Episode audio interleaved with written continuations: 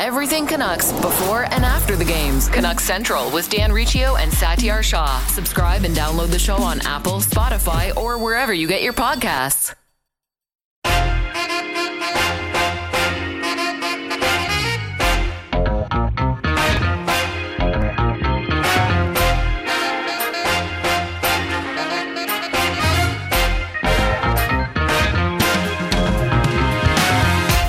Hey, happy Monday to you. Welcome to The People's Show, coming to you live from the Kintec studio. Kintec Footwear and Orthotics, Canada's favorite orthotic provider, supported by over 2,500 five-star Google reviews. Find your perfect fit at kintec.net.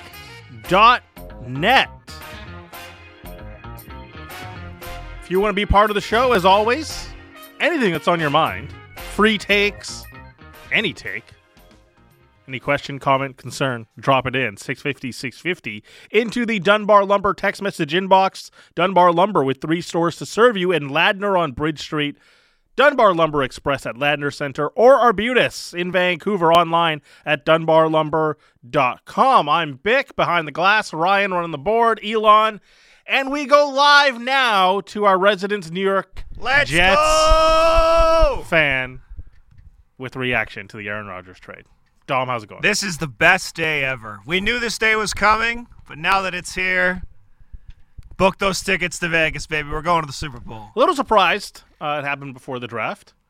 Wasn't that what was reported? They want to get it done before teams started drafting? Hey, man, I want a lot of things. They don't always come to fruition. Yeah, but you're not Aaron Rodgers. You're not the New York Jets. You're not the Green Bay Packers. Well, with negotiating parties, things can always be a bit difficult, but they figure it out. Little trade back. Again, I always thought they'd hang on to 13, and it would be a future one that gets moved. Yeah. So they do a little pick swap and send up a second-round pick this year and a conditional second next year, which can improve to a first if Aaron Rodgers plays 65% of the snaps. You know what stat blew my mind? In the 30 seasons between Favre and Rodgers, they only won 2 Super Bowls in Green Bay. Yeah. Talk about wasted potential. Yes. And yet, you see what people are willing to sacrifice for good quarterbacks. Yeah. Even just one season of good quarterbacking. And while it was necessary for the New York Jets to do this, I do have a little bit of a feeling where this is like running the yellow light, where if you can see the next light, is it worth it going for it? It feels like the Jets are racing to a red light here, because it's not as if this allows them to become a powerhouse now in the AFC. Remember, this is a team that went 7-10. They were sub 20 in their point differential as well last year. Yes, it's Zach Wilson, and yes, Aaron Rodgers is an improvement. Is he going to be worth 200 points? How much is this going to matter? Defense year to year is not sticky. It can flip. And the reason I say racing to a red light is it's great right now. You got through the light. Are you just going to wait for the pack to catch up to you? Pack, tongue-in-cheek, of course. Because what happens here is if you get 1 year out of this, and the stakes are Super Bowl or bust. Even conference championship is not good enough for the New York Jets. You make this type of move, you have to win the Super Bowl. That's it. You miss out, you've now given up draft assets down the road that you're going to need to replace Zach Wilson anyways. So while I would do the trade, if you're the New York Jets, if this doesn't work in year one, it is problematic immediately. And, hey, congratulations. You might be racing to a red light. Let's get into it. About the draft, let's talk to Thor Nystrom, who joins us now, who drops his annual Thor 500. If you want to check out 500 players, get yourself ready for Thursday. It's one of the most exhaustive draft guides you can find. Thor Nystrom joins us now from Fantasy Pros and Betting Pros. Thor, congratulations on the release, and thanks a lot for joining us here today. Hey, thanks a lot, guys. Appreciate it. Good to talk to you. So, do you manage to get some rest in? Now that 500-player release gets dropped, that's what May is for. Rest is for the future. Absolutely. Exactly. All right, let's get into this. I want to stay away from some of the QBs here tonight. Today, we'll talk about them through the course of the week, and just the rest of the draft of how this shakes goes. Because look, we know what's happening at the top. Carolina's taken a QB, but like, where does this draft start getting interesting to you, and which players influence those decisions? Immediately after the first pick, the draft starts at 2. But the crazy thing is, like, we're only 3 days away right now, and not only do we not know who the second pick is, we don't know the team that's going to be making that pick. Houston is shopping it around right now, and if they're stuck in that slot, looks like they're going to surprise people and take one of the Wills, either Will Anderson, which would probably be a little bit more justifiable, or reach for Will Levis. Seems like Houston doesn't like CJ Stroud. And to your other question, CJ Stroud is the wild card now. You know, a guy that we all assumed was going to go top 2, you know, up to last week.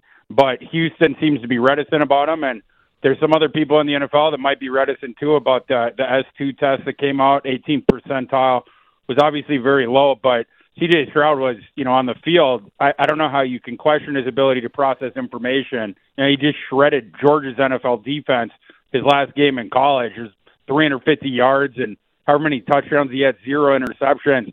The only other quarterback that threw for over 300 yards with no interceptions against Georgia over the last 2 seasons when they won the national title over 30 games was Bryce Young. So it is flush at the top of the draft then with quarterback. You mentioned Will Anderson. You know, it feels like because he's so polished that there's been no buzz and no interest into him, and you know, he's edge number 1. It feels like he's kind of going underlooked. Just how good of a player is Will Anderson going to be at the next level? Yeah, he's fabulous. And, yeah, I mean, you see this every process with the guy who is, like, immediately good, but then he has to, you know, he has to play out his career in college, and then people start nitpicking him. But Will Anderson has been a pass-rushing prodigy since high school. You know, like, out of Georgia, he was a top 20 recruit coming out.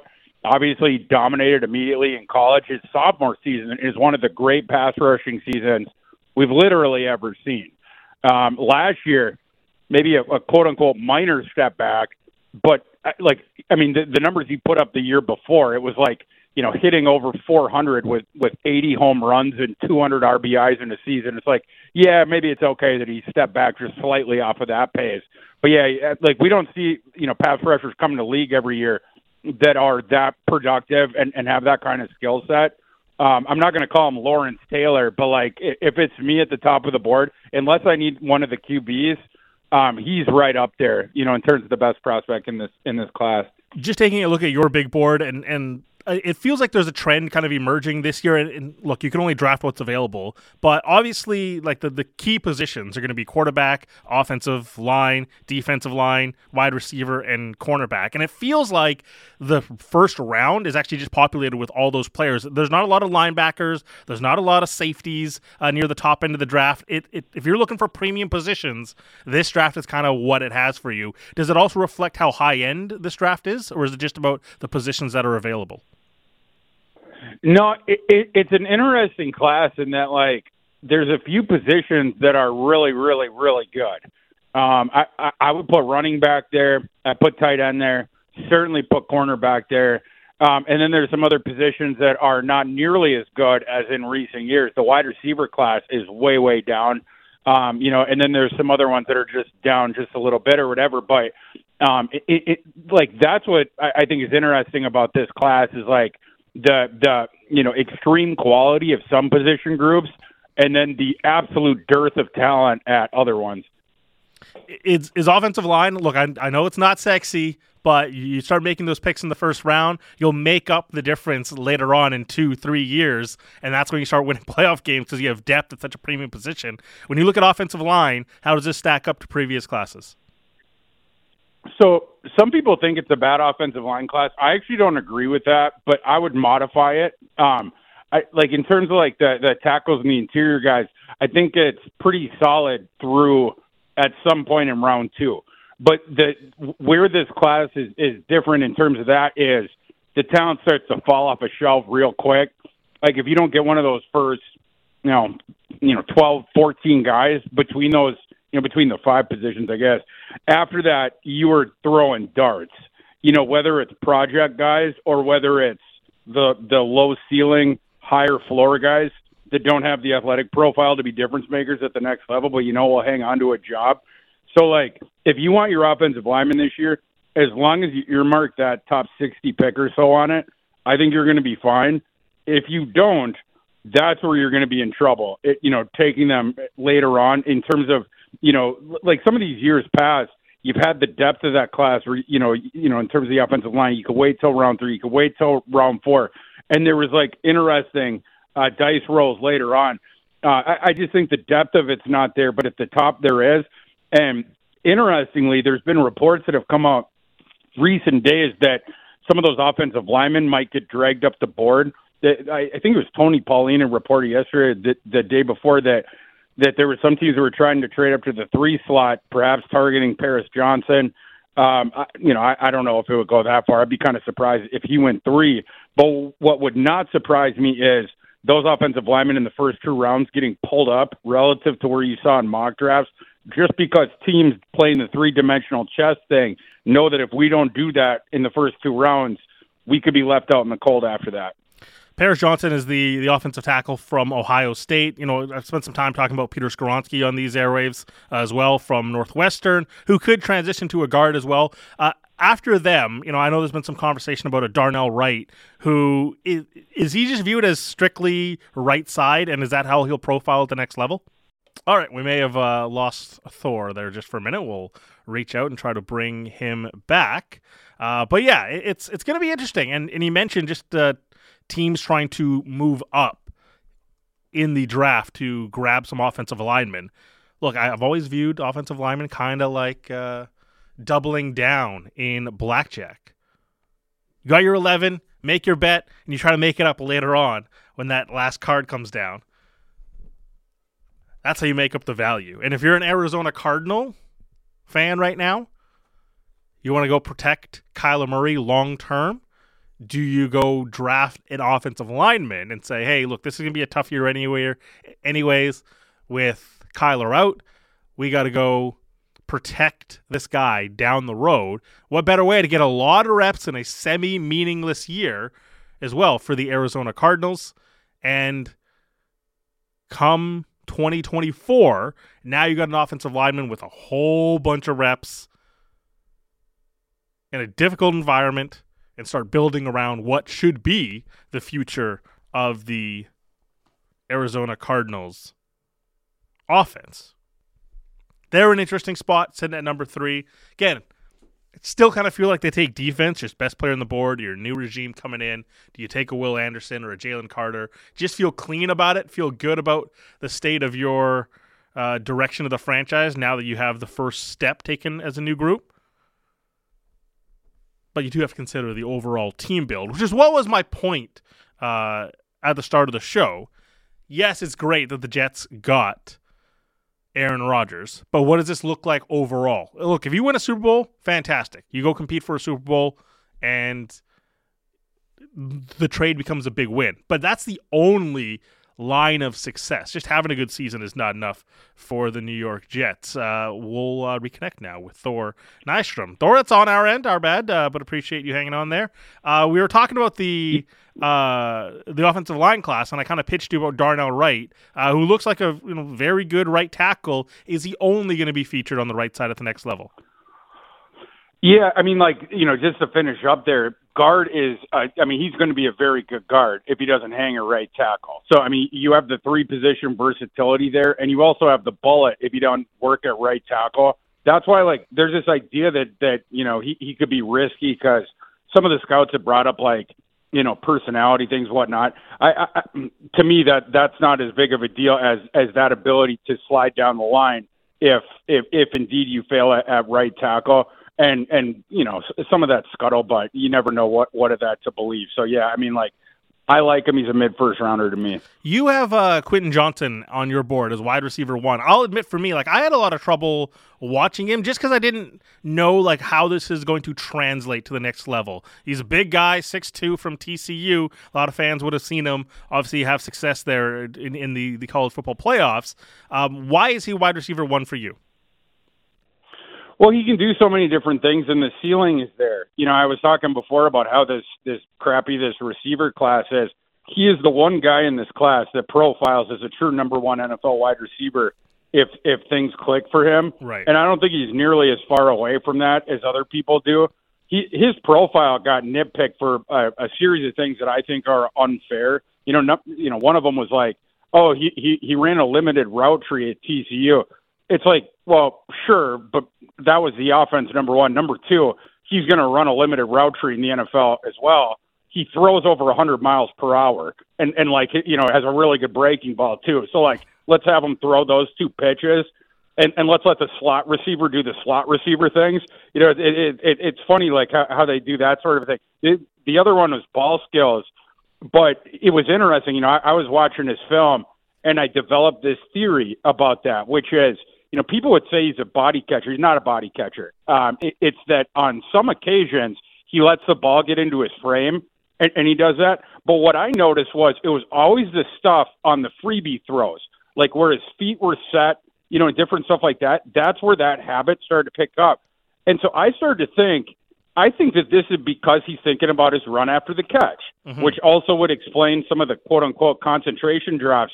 And what was fascinating was 2 weeks ago, his personal wide receiver coach came out and said the exact same thing. Like, that's what the drops were attributable to.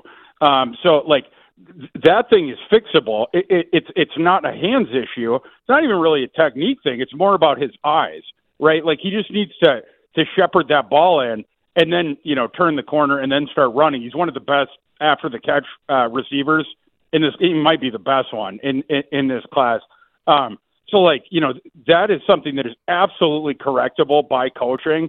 But, like, at TCU, he had to handle a metric ton of you know, in terms of the moving the offense, whatnot. And so he wanted to make a play every time he had the ball.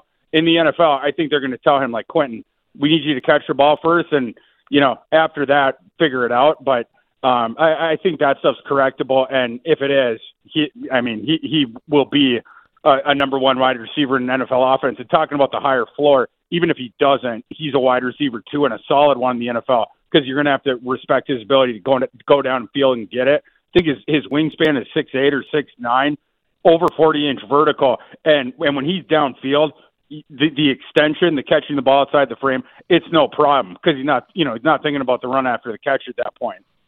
Yeah, because he's honestly, like, with the ball in his hand, as you mentioned, he's one of the more fun prospects you're going to watch in recent memory, let alone just this year. And I guess there's the question of, you know, from a coach's standpoint, I'll worry about how I get you the ball. You worry about what you do once you have the ball. 1,000%, yeah. And again, like, that's something NFL coaching, it's something that's going to shoot up with it. And you've seen Quentin Johnson, like, some people that aren't as big of fans of him, they'll compare him to some of these guys who have busted in recent years. I saw Kevin White, you know, the West Virginia guy, going back a little bit, was one guy, you know, people were tossing out Denzel Mims from the Jets, whatnot. But the problem is those guys they didn't show nearly as many things on college tape as Quentin Johnson did. Like, Quentin Johnson, he does the thing of, like, you know, the thing that the 49ers love, where TCU would bring him on the end arounds and have him carry because he's such a good runner. They would funnel touches to him short because of that, whatnot. Like, he has different parts of his skill set. It's a diversified skill set. It's not a one-trick pony kind of a thing, you know, speaking in particular to Mims, because when Mims was at Baylor, he was literally just the pop-the-top guy, and he did some fun things with that, and that's, of course, why he got drafted where he did in conjunction with his athletic profile. But Quentin Johnson does way, way, way more things, provably already, than a guy like that did. So I just don't think the risk profile is as high as some people do, and I think his floor is way higher than most do as well. When you go through this process and you watch as many guys as you have, we're talking to Thor Nystrom, who just dropped his Thor 500 over at Fantasy Pros, which you can go check out ahead of Thursday for the NFL Draft. I'm sure you developed some draft crushes. Who are some guys that you're looking at and saying, hey, I really want to see this guy go high, and where he fits could be a fun landing spot? One guy for fantasy players out there, an offensive guy, is Evan Hall from Northwestern, who has been criminally underrated, really his whole career, but certainly during this draft process, for a number of reasons. Number one, his circumstances in college. Like, that Northwestern offense had Peter Skoronsky on the line but the other nine starters stunk. The rest of the offensive line stunk. The quarterback wasn't accurate or didn't have a strong arm, and the receiving core stunk too. So Evan Hall was basically this marked man behind a bad offensive line. But Evan Hall, one of the most diverse receiving weapons in this class at that position, both out of the backfield, but he also had one of the highest percentages in this class of snaps deployed out of the slot, snaps deployed out wide, receptions, receiving yards, ADOT, yards after the catch, everything like that. He's also a super underrated runner. People just didn't realize it, again, because he's playing behind these really bad Northwestern offensive lines where he's constantly confronted with guys in the backfield when he was getting the ball. But you got to see him do all kinds of cool things, like in terms of his vision, short area acceleration, the lateral agility. He's bouncy, and he makes you miss. And then when he gets into space, you see the wheels. And that was another part of the thing that was criminally underrated about, like, people didn't think he was a good athlete, which I don't think had anything to do with him on the field. Like, he grew up 20 miles from me in Maple Grove, Minnesota. He's a track star. Like, that kid's been a fabulous athlete all of his life. And he goes into the pre-draft process. I think he was 93rd percentile, size-adjusted athleticism at 209 pounds, like something like that. This class just doesn't have that many guys that are over 200 pounds that tested like that, certainly that have that kind of receiving skill. He's going to go on day three and be an absolute steal for someone. Hey, Thor, we appreciate it, and apologies on the connection, but thanks a lot, and have fun on Thursday. Always good talking to you, boys. That's Thor Nystrom, who joins us. NFL draft and college football analyst, getting ready for the draft on Thursday. You can check out his work again at Fantasy Pros and Betting Pros as well, at Thor KU on Twitter. And again, 500 prospects. It's a lot. It's a lot. We'll get into some more Aaron Rodgers stuff on the other side. I want to talk to Dom a bit more as well. Dom's been walking around with a smile all day. We got to wipe that smirk off somehow.